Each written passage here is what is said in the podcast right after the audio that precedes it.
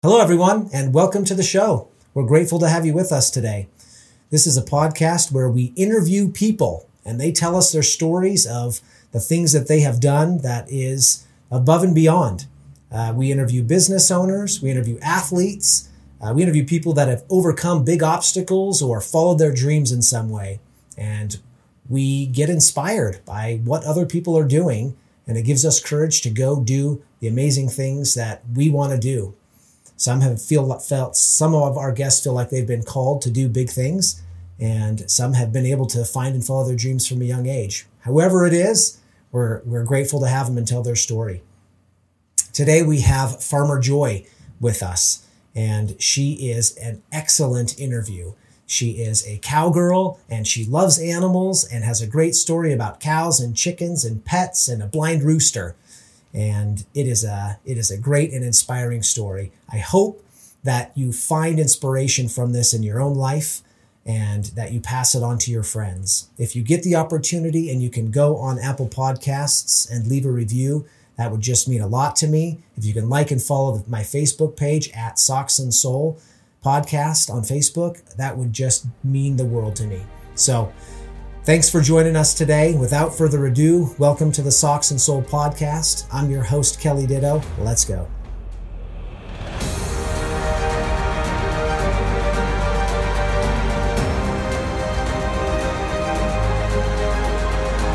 I'm excited to have in my studio today Farmer Joy. Welcome, Joy. Thank you. Hello. Thank you for having me. And and, us. and you brought a guest. I did. This is Raymond the rooster. He's Hi, Raymond. Blind. He cannot see at all. How old is Raymond? Uh, he's about three years old. We've had him two years, and usually by the talons, you can tell their age. Um, so he was, um, if I may share a story. Please. He was abandoned um, from some people at a residence that moved away and left him behind. Okay. And the neighbors had called um, saying, Hey, Farmer Joy, there's a rooster been out here for three days, and he's just sitting on the grass. No food, no water, living oh on gosh. the dew of the grass. That's yep. terrible. So I went and picked him up, and he is an amazing addition. And he was already blind he was time? already blind. How does a chicken go blind?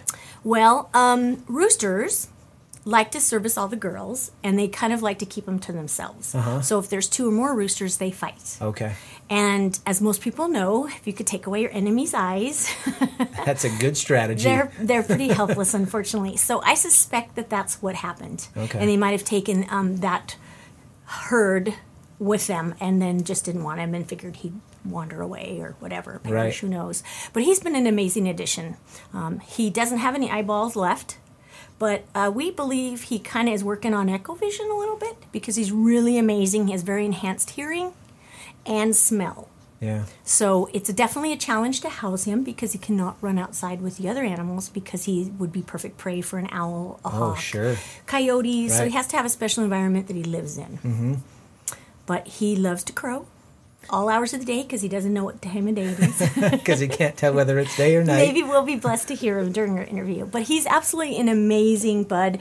He's uh, very cool because the kids can touch, you know, his coombs and uh, his wattles and just get really hands on with him. Stay here, bud. So, so for those of you that are listening and not watching, he's, uh, I mean, he's a big rooster. This is a big guy. He, he sits maybe, you know, two feet tall and yeah, his you know his very feathers colorful. are spectacular, turquoise and gold, and uh, yeah, very very prominent looking bird here. So this is your deal. Yes. So, what Second Chance Ranch Rescue does is we rescue all unwanted, abused, and neglected animals that we can, farm animals, um, and we give them a second chance, basically, at life. Mm-hmm. But the blessing is that we travel to schools and churches and retirement homes and veterans facilities, rehabs, hospitals, and private parties sharing the animals. So, it's a sort of a traveling petting zoo, if it, you will. It is, but it is educational. So, it's not like Yeah. we wouldn't do a fair. Sure. um, for entertainment value. We really get hands on. We Yeah. bring 18 different breeds of animals, so it's like 35 to 40 animals, and it's typically an hour and a half or longer depending on the event and how many guests and how far we travel. And what we do it is orientation style. Yeah. So we start with everybody sitting down. Doesn't matter if it's a one year old birthday party or an 80 year old birthday party. And I have done those, which have been awesome. But everybody's introduced to each You get a bunch animal. of 80 year olds and their friends and family, and they just love it, I'm sure. They do. And, and they come to me a lot of times and they're like, hey, you know, we think we had more fun than the kids did. because they get really personal. They get to, you know, we get to touch their wattles, we get to touch their coombs, we spread their wings. You know, they touch, you know, different parts of the animal that they never would. Yeah, for Um, sure. My kind of thing is when, like, you go to the county fair, you get to see the cows. But you basically look at their butts as they're tied on. Sure. And with our cows that we bring in calves, they get to touch them. They sit down and snuggle with them. They play with their ears. They play with their tail. You, they really get hands on. And your animals are so used to it They that they are. just, they probably love it. They just are. absorb it and they, sn- they snuggle with the kids. They do. They get very relaxed right after in. a few minutes. A lot of times, like I said, the bigger animals, they'll sit down and the kids just nuzzle up to them. And then the teenagers get selfies. And the parents just go, Oh, I've always wanted a cow or Right. something, you know. but it's a really hands on educational experience. Yeah. So during our orientation, like I said, we introduce all 18 breeds. We might share their stories, Yeah. you know, why they were abused or neglected Yeah. or hoarding. We are blessed to work with um, Kootenai County and Spokane County on some of their rescues. So we get to help them outside of their dog and cat realm. And um, sometimes we get to help with them, their placement, but we can help with the handling or transporting. Um, so yeah, and it's it's it's it's all good, but it's giving So- these animals a second chance to me is amazing. because so- there's so many people that kids Kids. don't even get to ever touch Right. you know, let alone a chicken or a rooster. Yeah. And so at first they're a little afraid and they don't know how. Yeah. And we take in volunteers and then we're like, come on, come on. And they encourage them to touch them and hold them, pet them, you know, and then that's where it creates a really cool memory. And they're like, wow, this is cool. Absolutely. We you know, as as farming gets more commercialized and we become more and more urban, we're getting further and further away from ha- having our own animals or knowing somebody that does. Yes. You know. Kind of silly that sometimes the kids won't even know that a chicken lays an egg or a cow comes from a female, or excuse me, milk comes from a female cow. And like a male cow would not have teats and not be mm-hmm. able to produce milk, or that's where their McDonald hamburger supposedly comes from. so there are some fun things where, you know, you might get the wife goes, honey, you shouldn't have said that, you know, or the husband goes, well, this is our hamburger or whatever. And Right. the kids are like, you know, they just don't know. Right. So it, it is nice to share with them, you know. Yeah. You know, I, things. I was raised mostly in a small town in central Oregon. And, and as you saw from some of the pictures on my wall, I come from a big family. Nice. And my dad grew up in Montana. And I think, you know, because I've got four brothers and, you know, teenage boys are obnoxious and busy, I think part of the reason he bought the place was to give his to give his sons something to do. And so we we had chickens and we had, you know, cows, occasional horse, we had a pig once Nice. and uh, and and it was just interesting because I grew up, you know, respecting the animals, you know, taking care of them, and then harvesting them, you know, for our well-being as a family of nine. Mm-hmm. Yep. And and, you. and it's interesting, you know, how how there's so many people out there who have, really have no idea how this how this process works Exactly. and how important it is. Exactly. You know, there is such a thing as you know, caring greatly for animals, Mm-hmm. you know, and then also using them for our good. You can do both. Yep. And I think that's really important for people to understand. Yeah. Um, that's very cool. So, so you've always been an animal lover, obviously. I have. I have. Um, I mean, this is our 31st year. Wow. My 31st year, I should say. I was pregnant during my first petting zoos. So, yeah. Um, yes, and I'm blessed to have a very good um, amount of, of um, Spokane individuals that, that pretty much hire us almost every year. Mm-hmm. They will have us come out and visit, Yeah. which is awesome. Yeah. Definitely blessed. So, did you grow up around here, and did you grow up on a farm? I did not. What was your one. first animal? I, like, I'm so interested in how you got here Well, that's because a really you come in here and you good just like explode animal love. You, you know, again for those that, that are they're listening, not watching. Joy has this spectacular cowboy hat. She's got this Cowgirl. beautiful, excuse me, cowgirl hat. It's beautiful. Yeah, cowgirl hats are way prettier than cowboy hats. and uh, you know this beautiful pink cowgirl shirt with rhinestones, and I mean you are cowgirl all the way. Thank you. Thank you. I try to have that it. image for the little girls, especially because Yeah. they're like, "Oh, we really like your belt, or you like your pink or purple boots." And I do cater it too to the kids. Just on a side note, so if they call for a birthday party and like, "Oh, my daughter's favorite color is purple," so we might paint the horse's mane purple, Yes. put some purple ribbons in there, paint the hooves purple, you know, and then I might dress a purple. You know, volunteers have to wear their shirts, and so it again creates that really cool thing. That girl goes, "Oh my gosh." It has purple hair, purple Right. toenails, and we like that. That's fun too. But thank you. I do try and have that image because I think it's kind of unprofessional if I was just in a pair of t-shirt and a pair of jeans. Yeah. You know, I want to portray. I am this cowgirl. I have a lot of horses. I ride. You know, we teach ride. We do trail rides. You know, we do all kinds of fun things. So it's nice to have that image. I think to be professional. Absolutely. You know, I yeah. yeah. I love So, that. yeah. So so tell me tell me about how you grew up and how you got into this. So originally, I'm from California, and uh, my parents sent me to a horse riding camp um, that was in Santa Barbara. And this was probably back in the 60s, 70s. And it was like a two week thing where you went there, they gave you a horse. You had to learn uh, pretty much every part of the horse, and you got tested at the end, and you learned all kinds of riding in your segment that you were there. And that was my addiction. And I had gone there for a couple of years, several times. So were you were did you grow up in, In more of city. an urban en- environment? Nope, I was in the city, Los Wow. Angeles, California. No kidding. Long Beach. so yep. so why did your parents choose to do that? I'm not sure. Uh, we weren't allowed to. My parents are both from Germany. okay. And uh, they migrated here in '57 and started to went through school and became American citizenships and did all that. Worked really hard, and we could not go um, to join anything at school like Girl Scouts or anything like that because they wanted to take us camping. And so we were blessed, my brother and I, to do all kinds of fun things: go ride motorcycles and go out country camping in the desert, and learned everything from shooting to kind of survival skills, you know, as you can back Yeah. then. And um, I don't know why or how they actually actually started us on that. I really loved it, and it was definitely my addiction. So then in my um, I think it was early 20s, I started acquiring horses. And I had three horses in the riverbed housing, you know, and that's what we did was we were down the riverbed to the beaches. And um, then I ended up moving up here in 1989, So you bringing so, three horses. So you went me. to this camp that your parents had sent you to, and you you instantly just as a vacation. You instantly found out you discovered this love for horses and, and was it horses or was yes, it just animals horses. in general? No, it was like a horse camp. Okay. Yeah, we did a show at the end of the two weeks for Oh, the parents. fun. And, you know, as you came back each next segment, you would be like a beginner and then travel to intermediate and then travel to larger. And they taught us like every part of the horse and you had to take a test. And then you'd learn certain things. And for some reason, it just stuck.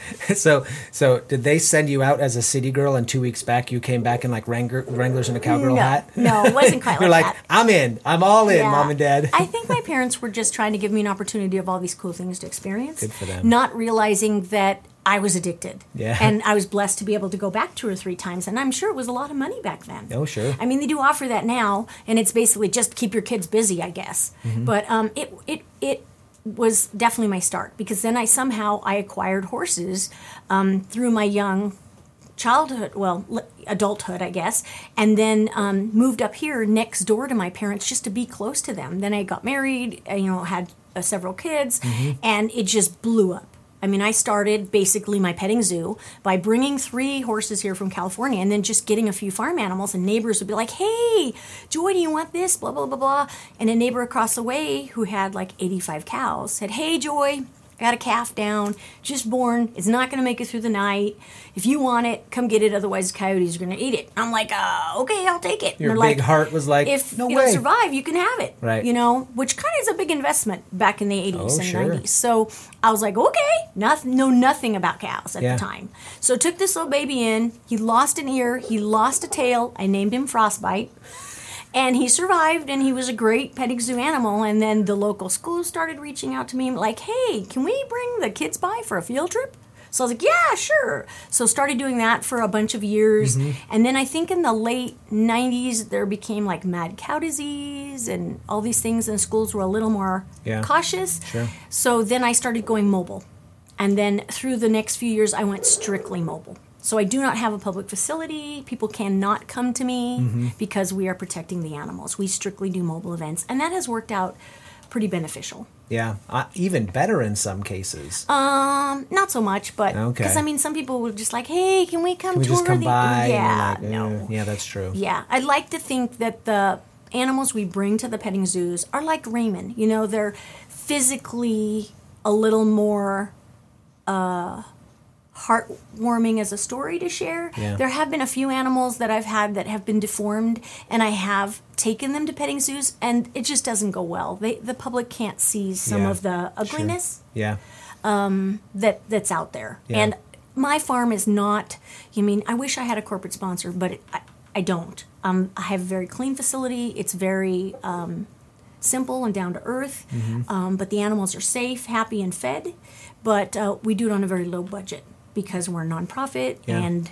Uh, you know, I do what I can, and currently I have like about 120, 130 animals. Sometimes in the summer we get up to two, 250. holy cow. Yeah. So That's if you count everything. You know, every bird and every rabbit, Sure. every guinea, and you know. Yeah.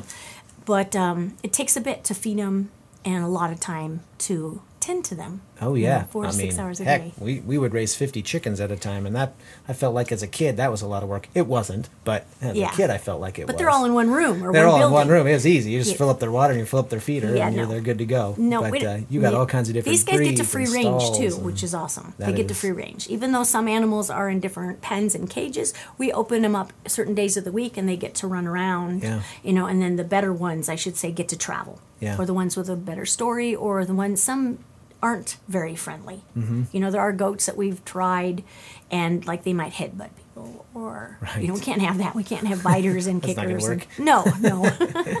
so it definitely has challenges on picking whom we take.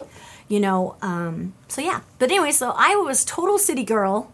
Kind of got a taste of horses would be a good thing to say. Then decided to, to just be like, yeah, I really like horses. So I acquired them as personal use, loved them, rode them, totally addicted to them. Came up here and turned total country girl. That is Total awesome. country, yeah.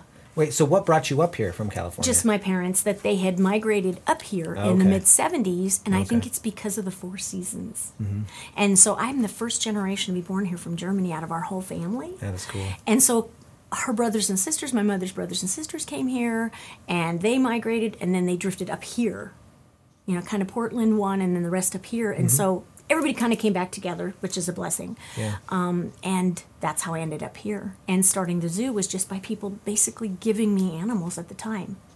So your your day in and day out is taking care of all these animals, scheduling shows, er, and you know, and then piling these animals in trailers and heading off. You're organizing lots of volunteers, and then you're fielding phone calls from people that say, "Hey, Joy, we've got a blind chicken who's out in the middle of nowhere. Do you want him?"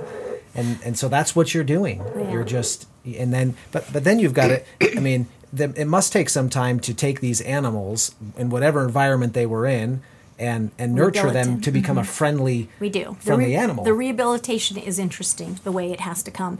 Um, I have been blessed to see that in most cases, I try not to do like dogs, but I have seen, because now there's so many dog rescues out there, I'm blessed to be able to work with a few of them. Mm-hmm. And um, I have seen vicious, wrong, mean dogs as these animals. And in most cases, I hate to say it, it's wrong environment. Yeah. I mean, I see so many people try and get a pig or a goat and raise it in their house or apartment. Mm-hmm. And after a couple of weeks, they're like, uh, we really can't do this. Yeah. And sadly, they don't know. I mean, that's not how God intended them to live. Right. They need the dirt.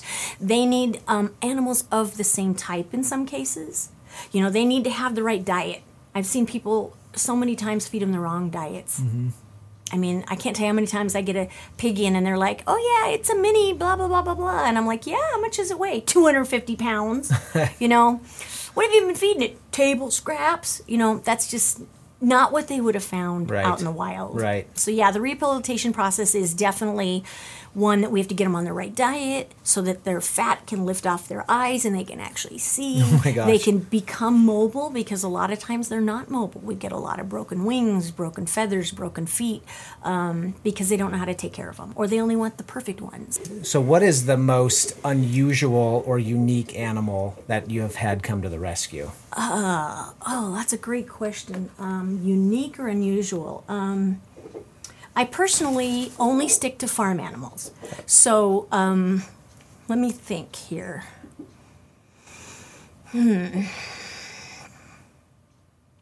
It's not like I've ever been asked to take in a camel or anything weird, but um, and we don't have Africa type style, you know, no giraffes or elephants. Right. Um, probably, I would say the most exotic animals we take in are turtles, tortoises, um, hedgehogs, guinea hens, those type of animals. Uh, which are great because the kids just love. I mean, they never get to see them, let alone touch them or interact with them. Yeah. I would probably say, off the top of my head, tapping into my memory bank here, um, I think that's right. I think that's right. Yeah. My favorite few have been uh, roosters, I think, are my personal, um, and alpacas and llamas, um, and goats. I know that sounds weird, but those four have so much interesting stuff about them that people just don't know or let alone get to touch. Right. Unfortunately, most kids or adults, I should say, have if they've had experience on farms like yourself, they always have some scary story about a goose chasing them, Yes.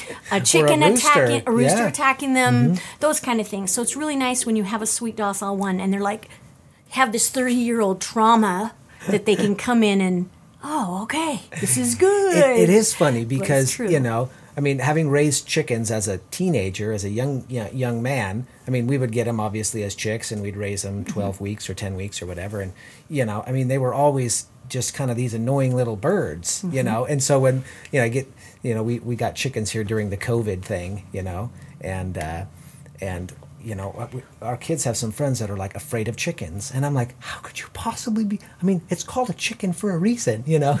it's just always it was always entertaining to me, you know that mm-hmm. that some people, but you know, it's based out of something that happened to them as a mm-hmm. kid or whatever. Yep. There's many people that have had huge trauma being attacked by roosters and geese. Those are the most two. There's also alpaca stories, Yeah. um, llama stories, donkey horses, Yep. you know, and that's one of the reasons that I really love. I love taking that negativeness and turning it into a positive experience Yes. Um, and and getting hands on that's amazing therapy and that's why I do what I do. I love going to a school where kids are like, "What is that?" And I'm like, "It's a rooster." But they might not have ever seen one their whole life or they're scared of it. And being able to get hands on and go, "This is soft. This is hard. This is what they use this for. This is what they don't use it for." Mm-hmm. You know, and I can agely appropriately during my orientation gear it towards that age group that they can understand it yeah. um, when we go to a senior home and we can put bunnies in their laps, whether they can hear, whether they can see, whether they are stroke ridden, whether they can do anything, they can feel that animal. And it calms them down. They can touch it. I mean, I've had therapists over the years say, I have never seen them smile. No kidding. So it's so amazing. I'm so blessed to do what I'm able to do with these animals and to share them with humans. This is so. This is. I mean, I'm really touching the chord on why Mm-hmm. you do what you do. It's not only that all these animals have a story to share, they have so much love to give. Yeah. They might come in extremely wild and strung out and angry, and all they want to do is be loved and pet. They don't want to be sitting on the dinner table, Yeah. Yeah. you know? And uh, they definitely can touch so many people. You know, and when you see grandma over there going, Oh, we used to catch these and put them in the fryer, and she's got some great old stories, but she's never had one on her lap loving on her, you know, Yeah. loving on him or her. And, Yeah. And that's cool. Yeah. That is awesome. It's really neat that we can do. We I did a blind petting zoo once for a lady who was blind, uh-huh. and we surprised her. You know, it was a whole thing by her daughter. It was really cool. She had to stay in the house. I did all the setup. Then she came out and she was like, kind of trying to listen for some like, of the what are noises. those noises? Right, and everything's orientation style when I do our petting zoos. Mm-hmm. So it's like this is Raymond. Raymond's three years old. This is the type he is, the breed he is. Please touch. You know his talons. Please touch. You know this. Please touch that. Touch his coombs. Touch his. Touch it all. And they're just like, wow, I've never been able to do this before. Yeah. And it doesn't matter if that old adult or that young child, even if they have challenges, Yeah. they can still touch, see, and feel. there's something magical therapy. about about Amen. life you know and my Amen. my wife is a she's a clinical therapist Oh, you know and so she's occasionally you know being married to her i have a you know you know a a a, degree by osmosis in therapy. Oh, nice. but you know, she she talked. She's talked in the past about the importance of physical touch, Yes. human physical touch. Oh, touch. huge. You know, and, and how important that is for helping us feel connected to Mm-hmm. each other and to our loved ones and to society. But I think the same goes, you know, with animals in a Animals lot of ways. Animals are so amazing with therapy. Yeah. They are so amazing. I mean, I see so many, uh, any age will come over and they'll just start petting, let's say, uh, let's say the rooster for now. Mm-hmm. We'll just, we'll just call it that. But they'll come over to Raymond and I'll turn around and look and five minutes later they are sitting down, snuggling. He's on their lap and they're just like, I'm digging this. They're loving it. And it is. It's they can they sense it. They Yeah. know it. And Yeah. those special needs really bond with Yeah. a few of these animals. And it gives uh and it's so heartwarming. It's just such a blessing to see um, something like that. So- that's why I do what I do, I think. It's- Lord it's- blessed me to do this for a reason. Oh man, Ugh. it's so. It's therapy. I can just feel the energy and the excitement for what you do coming off of you. Thank you. One of the one of the things that we talk about a lot on this show is there's a lot of people out there doing things on a day in and day out basis as a career or you know whatever that they are tremendously unsatisfied or or they just feel like their life has more purpose or, or mm-hmm. more opportunity. And you know I, I have people come on the show who have switched careers in their mm-hmm. you know 30s or 40s or 50s and gone a different direction to seek that satisfaction. Mm-hmm. I feel like you're really blessed to have Amen. identified that early on. And and one of the questions that we ask on the show is about you know from a financial standpoint how much of what you do has played into that and and was it ever a challenge you know to keep it open because you're you're a nonprofit and you know and, and how has that all played into your decision to do what you do Yeah. Whoa. Um well, I was in an extremely abusive relationship when I first started it. Mm. So I think it was my therapy. yeah They gave me back so much yeah at that time. yeah And it was definitely a negative part of my life. Excuse me. And the animals gave me back yeah that love. for sure Sorry. so so the hurt that you were having in your home you would you would go out and you would find Oh, these yeah. animals that were also in pain and you would connect with each other Yeah. And most of the time they find me. yeah Like I've been blessed now to do it for 31 years, but I'll take quite a few calls that people will say, "Hey, you know, can you take this? Can you take that?" Um, and I'm like, "Sure," but I've become a little more selective um, because I'm not their excuse to eliminate their animal, right and that's hard. But if somebody has three horses and one's just an old horse and they just want to get rid of a meal ticket, to me, that's not a rescue. Yeah. That's you not fulfilling a commitment. right So I might offer feed, I might offer, you know, help where I can, but um, it's definitely been a challenge. But in my earlier years, um, I've never had to advertise for animals, if that makes sense. Somehow the Lord brings them all to me. yeah They just, it just happens. yeah I can't explain how or why, but I get those calls, like like Raymond, who's a perfect example. It was like a neighbor, just hearing him out on the lawn crowing every now and then, just sitting there, yeah whittling away. Yeah. And it's somehow the Lord brought it to me. And he's been one of the best stories. The kids just, I'll get a kid with special needs that'll just suck to him. Like Yeah. he's drawn to him. And he will just sit there and the teacher will go, Wow, I haven't seen that kid ever sit still for 10 minutes. and i've never seen him connect to Yes, anything like yes, this before Yes. So it's just amazing how I've been blessed and they blessed me in many years of just, I guess, uh, the therapy, the love they give unconditionally. Isn't it interesting how the hardships that we faced in our lives open the door to experiences and Amen. you know and the ability to help and and connect Yep. with people down the road. I you know it's really easy to to to stand in a trial and think why are you letting this happen to Yep. me? You know, I, I, I was taught in Sunday school and I read in the Bible that you love me unconditionally. Amen. Why am I experiencing this thing?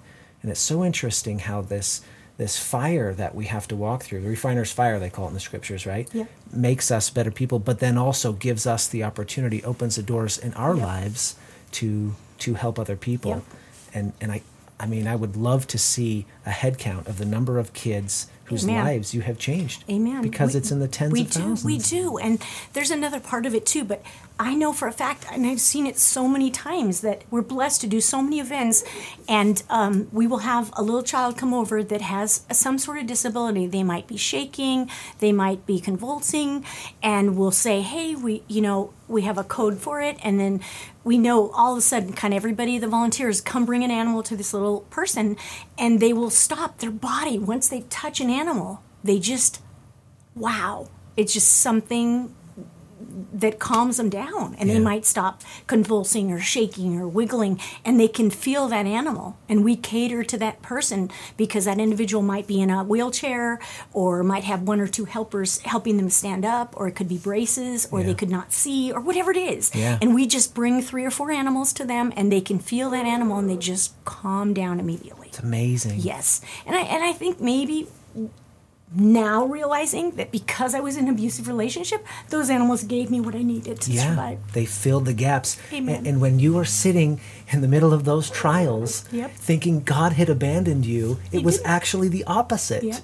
He was Yep. filling your life and filling right. the void with all of these things that you needed at the time. Amen. It's such a beautiful and I'm story. so blessed that I can now share all the animals with so many kids. Yeah. And another entity of the um, the rescue is that we take in volunteers, these young girls that come to us, Mm-hmm. and somehow after a day or two, they just open up to me that most of them are have been cutters or suicides or in abusive situations and pregnant teens and been so blessed that these animals give them the therapy yeah, to become better individuals. absolutely. And that is so rewarding. I'm Yeah. so blessed to Yeah. do what I do on multiple levels. Man. And then these young teens, they can grow up, you know, learning how to care for animals, doing these petting zoos, sharing with others, and it teaches them so many skills. Yeah, yeah. I'm not easy on them, but um, they learn work ethics and presentation and how to work hard.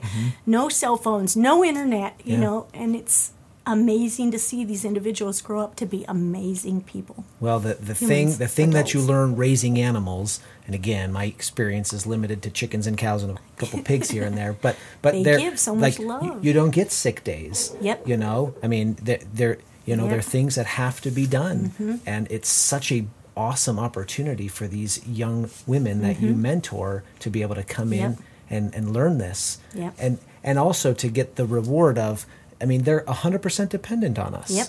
You Amen. Mm-hmm. know, they if we if we ignore them, Yep, you know, that's correct. it, it gets bad really in a hurry. Yeah, I wish I had a winning lottery ticket so I can have an amazing environment for these animals. But yeah, it's a lot of work, and people just really don't realize. Yeah. You know, even when we do a share, a petting zoo, I mean, it's an eight or ten hour day. Yeah. And to see these young kids come out and get dirty. You know, they have to muck stalls. They have to clean these animals. We have to clean kennels. We have to clean the trailer. We have to pack them up. We have to polish their toenails. Yeah. You know, whatever it takes. Um, and it's great for them to see.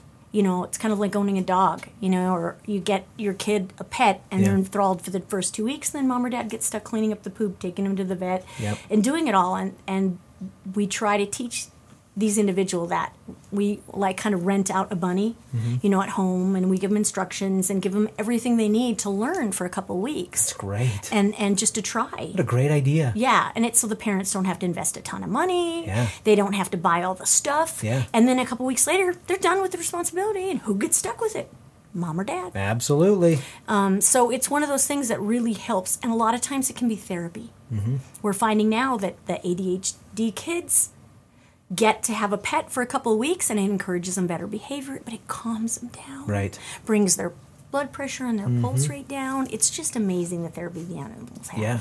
Absolutely. It's so great when I get to take them to special needs facilities. It's something about a kid just whoosh yeah. connects with the animals. That is so great. It is really cool. That is so great. Now you uh, you brought some props. I'm Okay. particularly interested in this gigantic book that you have.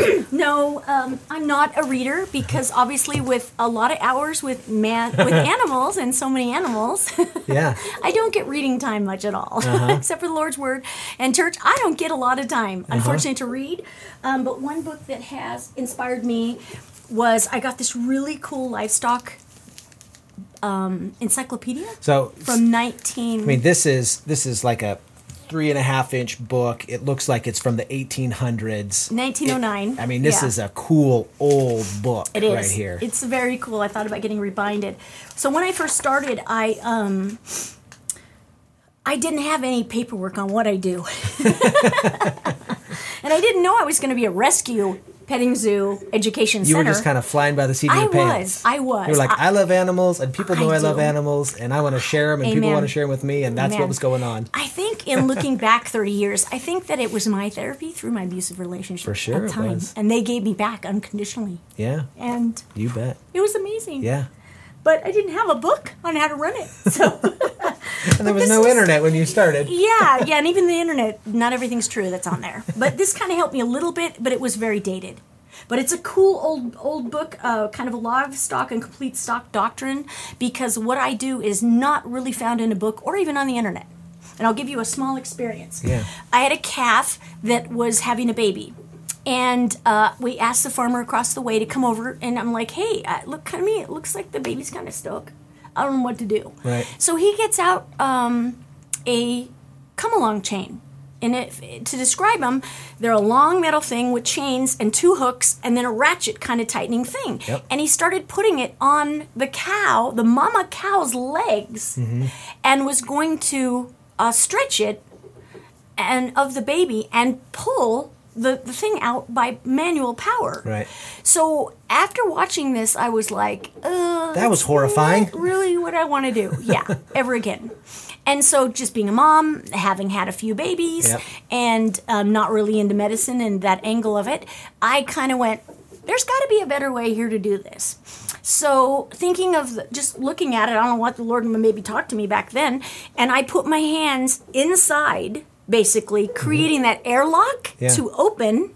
And as I put my hands in, the baby just kind of more slipped out Yeah. because it was uh, not correctly, like what you might call breech Yeah. Mm-hmm. in, in, in humans. And that baby kind of just came out of the mom much easier by me opening just a stupid air hole. But Yeah. I guess old farmers, who all I had to rely on back in the early 90s, that's the way they did it. And it's called pulling calves for a reason. Because they Literally, they're literally chaining the calf to a tree and pulling and they use out. a come along to pull them out at times. And I'm not trying to make it look bad to the Sure. farming industry. Please, no disrespect. Um, but since then, I've learned. Wait a minute. Let's treat this as a human body kind of thing, and Yeah. there's just air suction going on here, Yeah. or whatever. And I've been blessed. I don't know, maybe it was the Lord, you know, telling me how to get hands on. Yeah. But but that gave me a great experience of wait a minute, I'm not going to find this on the internet. I'm not going to find anything, and there's no book on how to do this. I'm just going to have to experiment with it. Yeah. And I was blessed to learn a lot of this stuff in my first few years. Going, okay, I got this figured out. Yeah. You know, um, a lot of people don't know that male cows don't live very long Mm-hmm. when they're born because one male cow can service a hundred or so females. Sure. So what do they do with the male cows? Right. You know, people don't realize that. Yeah. You're always going to see females. Yep. You know, and those are the little tiny things of education that we try to Yeah. educate when we're out there with petting zoos. So you've used this book as kind of a guideline to help you A little. It's kind of dated, so yeah. Does it have a section there about birthing with come-alongs? Or? no, it didn't. but yeah, it's hard to go back to the 1900s, and uh, you know we've come a long way since then. Sure. And I think mom and midwifery, those Yeah. things are more what God I think wanted. Yeah, You know, with a gentle sure. hand, and so that kind of has helped in some ways. But I have done a lot of popsicle sticks and uh, vet wrap bandages that I don't think there's a book version for. but I don't get much time for reading. Sorry. We just we just figure it out as we go along. So I was I was Facebook stalking you before the show, and I noticed something kind of awesome about you that you are roller derby woman. So how did you get into that, and, and what's the story behind that? Okay, so um, I am part of Lilac City Roller Girls, and I've been doing it for 12 years. I am one of the oldest roller derby active uh, skater in the United States. I think there's a handful of us that still do it around the United States, and uh, fewer and fewer, more and more. And I'm blessed to be able to do it. I have. You must be in good shape. Yeah, I'm pretty good. I mean, Shaped, yeah. I mean, I know I mean, you're these out- animals keep me yeah, fit, I know. I know me. you're chasing animals all day long, but I mean, roller derbies, it's no joke. Yeah, no, it's not. I have been blessed to have um, a few dabbles in roller skating over the years. Um, I have been blessed to. Um, I tried to skate a long time ago when I was a youngster, and the figure skating world was okay. I just I don't know, didn't like it very much. Then I went into disco skating.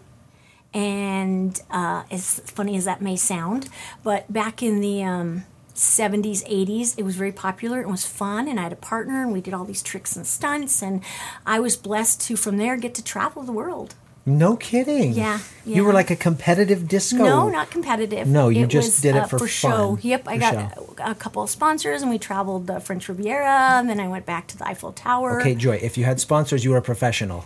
Okay. That's the definition Yeah. of being a professional. it Somebody was paying you to do Yep, it. they did. They did. And it was mostly for companies. Yeah. But I, I got blessed. I definitely got blessed with being able to do that. And it was fun. And I got to learn, and, and it was amazing. So when I heard of roller derby in this town, I was like, what? I love skating. I'm all over that stuff. And here I am going from, oh, Lord, adagio and pairs and all this fancy stuff to roller derby and i'm like okay. And i didn't know wait a minute i can't stand up and be pretty. I have to squat down and be tough and don't fall. I'm like Put a helmet on. you're supposed to fall? Wait a minute i'm gonna fall? I never fall. What are you talking about? I spent all these years learning not to yes fall. exactly and be pretty and this and now you have to be mean and tough and pretend you have a persona and yeah. And so yeah it was very different but i learned and i love it and it's a little aggressive but um, it has evolved quite a bit over the years. When it first started, it was more for show and entertainment, and it's a real athletic sport now.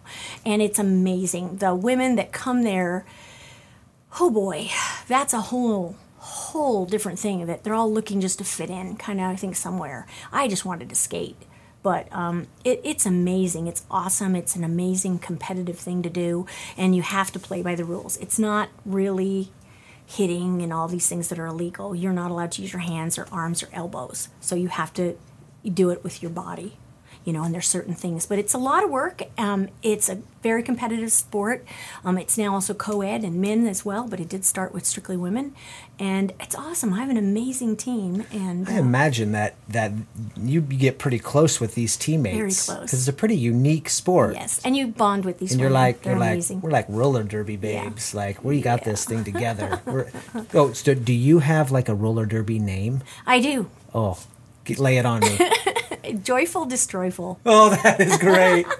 Joyful, destroyful. Oh man. Yeah. Don't be uh, don't be fooled by the, the, the farmer joy you know, Exactly, persona because exactly. joyful the But. I'm not mean. Uh, you know, I'm strategic. But I've been blessed, like I said, to, to have a great skating career and bring that here, and then went pro, and and then bring that to have fun. And when I heard about it in Spokane, I'm like, where is this? I'm in. I'm take me there. I'm, Yeah. I'm in. I want to do it. I had to learn. You know, Yeah. I'm, I'm not the meanest or the toughest. Um, I definitely brought a lot of my dance skating and my disco skating era to this, um, but I I can do okay for an old lady. I bet you're awesome. Uh, thank you. There's not many over 60 skaters, so. that is super cool. but I enjoy it. It's an amazing um, bond of women, and it definitely um, teaches you a lot. And it keeps you in shape too. Well, my farm, I think, does that, but yeah, it does keep me in mean, sh- shape as well. We're pretty- kind of shut down now because of the. Yeah. Um, yeah. But um, How many teams are there in this area? Just one right now. So there you- used to be two or three. who do you We travel. with? Normally, we travel once a month, and we compete locally once a month. So, Okay. in our surrounding areas and states, we might compete with the same team twice. Once Mm-hmm. in our location and once theirs. COVID's really put a squash on it. Oh, yeah, for sure. Sadly. Yeah, yeah. But um, yeah. So we're pretty hands-on when we do that sport, but it's a lot of fun. For me, it's a great outlet because obviously I'm giving so much to these animals that it's nice for me to go out and have something to release my stuff Yeah. with and so it's been very helpful and it's an amazing group of women Yeah, it's Yeah. important to have Yeah. something like that in your life for sure. yep and since i have that dance background and Yeah. all that i have been blessed to travel around the world a couple of times and skate in really crazy places that you'd never ever think Like what? Um, i have skated on the eiffel tower What? Yes, there is a top level, and uh, we did a Peugeot car commercial. and they had a car up there, and we did a skating commercial. When was this? What year? I've got to find this on the internet. know, it's got to be there research it. somewhere. Um, it's probably early 80s. Early 80s. so you and your um, partner were hired by Peugeot to go to Paris Yes, and shoot yes. this commercial for their car. was- And they put a car up there? Oh, yeah, several. Well, there's that floor. I guess if I remember correctly, there's a restaurant or something on the top, and then there's like a dance floor or meeting room, and they emptied it, so we did the commercial there for Peugeot years ago. Yeah. That is awesome. And then I've also toured the entire French Riviera with um, a commercial group for six weeks. Yeah. That is so So I've had some cool. amazing, blessed with some amazing things with skating. Yeah. Totally different from roller derby. Yeah. And totally different from the dance world Yeah. because disco is a different era. Sure. But we added adagio to it, which was smoking. Yeah. You know, actually hold a title back a long time ago with that era too. But so roller derby uh, came along, and I'm like, oh my gosh, I got to do something with my skates. Sure. You know, my kids are grown and almost out of the house, and so it was like, I'm in, sign me up. Yeah. But then it was like, wait a minute. It was kind of like going from a luxury car to a little sport, you know, thing. And you're like, wait a minute, I can't look pretty when I do this. I have to be mean and aggressive and try and knock girls down. Okay, I'll, I'll, I'll try this. But I'm not a mean skater. but it's an amazing um, a group of women that do it. Yeah. And I see that there's a lot of hurt that comes there and, and it heals as Yeah, well because sure. you get, you know, women. But it's not the TV fake stuff. You know, it's definitely a sport, and it's it's um, you have to abide by the rules. Mm-hmm. Yeah. But it's an amazing group of women that do Well, this. that's yeah. awesome. Thank you so much for sharing Yeah, that. That's a my great part of your story. My little outlet. Amen. Okay, now let's talk about socks. Okay. I mean, you you uh. I let's see.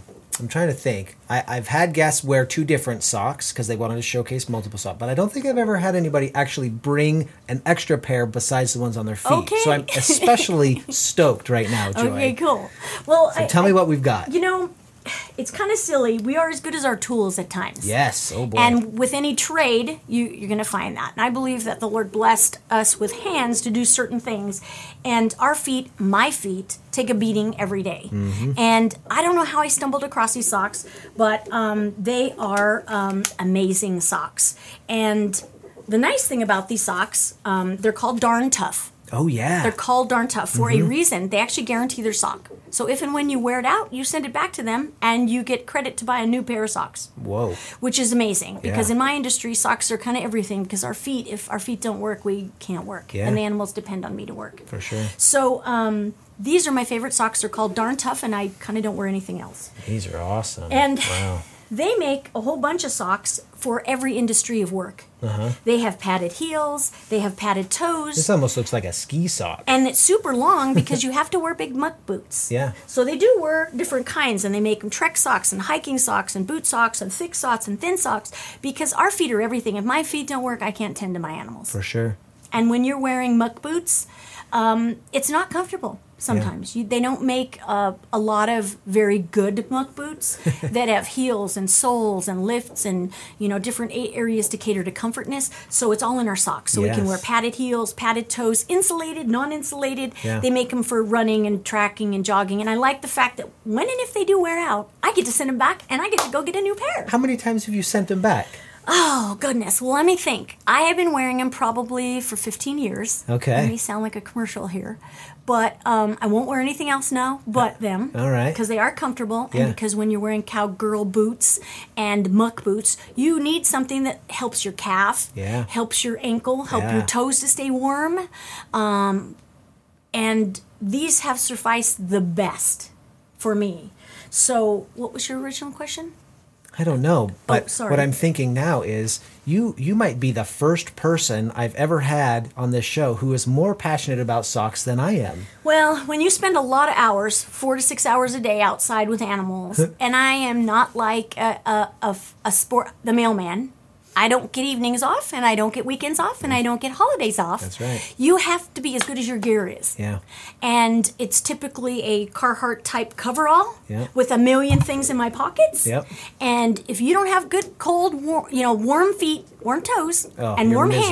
hands, you're dead. Yep. And when feeding takes you an hour to hour and a half, two or three times a day, you have to be comfortable. I love it. You know, and so my tools are my Carhartt and my socks I love and it. my gloves.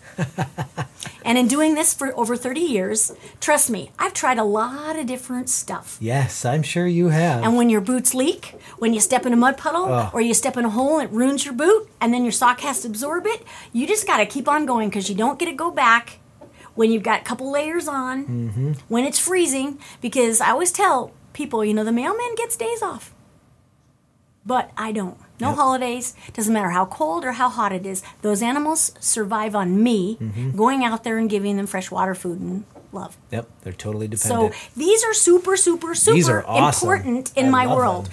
And I tell you, darn oh yeah, tough. I remember my question. How many have you said have have you sent back? oh, maybe like five or six, not that many. Wow, Because they really last a long time. Yeah. And I wear them out. Right. Like the heels rub, you know, and they're amazing, but they make these socks with a lifetime guarantee. How many times do you see that? On socks, never. Yes. And I mean, seriously, I have had them 10 or 15 years and I wear them a lot. That's amazing. So I am a kind of a walking billboard for them, I guess. okay, I'm gonna try them like, out. Great testimony. Darn Tough are amazing because I, I bought them first and I know they're like 20 bucks a pair. Sure. But they'll be the best sock you ever have because you're like, wow. They cater them now to so many industries that you can actually have comfortable feet. I would I would love to hear you out in the audience if you've had experience with darn tough socks. I'd love to hear your experiences. Yes. And, And they uh, make amazing you, hiking, trekking. You and me and Joy, we will. Uh, Amen. We will start this thread on talking about Oh, our experience yes. with darn Yes. tough. I'm yes. excited. They're called Darn Tough for a reason. yeah. Yeah. No questions asked. So I I did not Sorry. know you were bringing Raymond. I know. So you're gonna be surprise. you're gonna be stoked about about my socks. Check Okay, these cool. babies out. Ooh. Now these are Oh, they're like They're a- chickens. They are chickens. These are my- Oh, Raymond, don't get excited. There's no girls here. It's just a sorry. sock picture. Yeah, I know I know you're listening to us over there, Raymond. So these are my these are my chicken socks. Actually, I think they're rooster socks. Th- Yeah, that's better. They're Because rooster see socks. the eyes and see how he has the eyebrows, Uh-huh.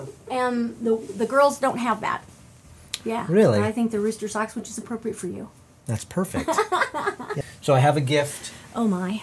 I have a gift for you. So I, uh, it's funny. I I pick out socks for my guests, and you know, and, and it's all you know. Sometimes they're really they're really poignant, but uh, you know, I mean, we prior to this, Joy and I have I met you at a you know you you brought the animals out to my wife did a girls camp last summer or the summer before, and that's and Okay. that's where we kind of connected. Okay. Is my wife was like, you should interview Joy. You. Farmer Joy, because she Sorry if I don't awesome. remember. No, no, I mean, you have to remind me there's no way you would, and I was only there briefly.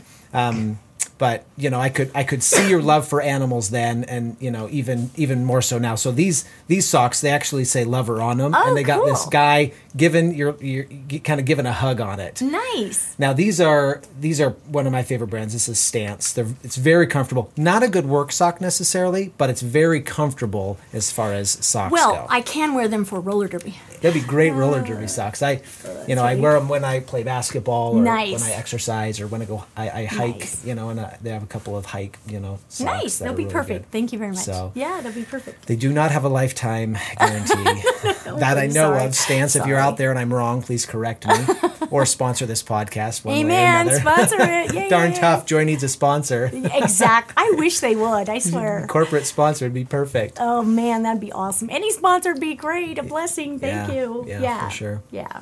So if somebody in the Spokane, North Idaho area, inland Northwest wants to connect with you and with your ranch, Mm-hmm. what's the best way to do that? Call me, text me, Great. email me, message me, Facebook message me. Okay. I'm pretty um, easy to find, Great. and uh, I'll put Yeah. uh, I'll put your contact information in the show notes so Yeah, people can find you Thank and you. Thank you. and of course we'll post it on Yep. Facebook and so and know that if they're in a bad situation and they just need temporary housing, I can help them till betters their situation so they can have it back.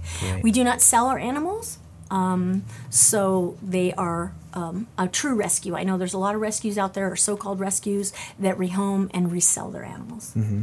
So that's one thing we don't do. Very good. So um, the Lord allows me, and blesses me to Mm-hmm. um, provide these animals a great home. I have great support. Um, yeah. Very cool. Well, Yeah. thanks so much for Thank coming for in, the Farmer Joy. You're I'm welcome. Um, Let me know what you think. okay. And I'll have to find me some darn toughs and, and give them a shot. Exactly. Check them out. I'll have Very to get good. some to you. Yeah. Well, thanks, Farmer Joy. Yeah. Thank you for having me. I really appreciate it. No problem. Okay. Talk to you soon. Thank you. The Socks and Soul podcast is a production of Ditto Film Media. If you enjoy this content, be sure to give it a five star rating on Apple Podcasts. Join the conversation on Facebook at Socks and Soul Podcast.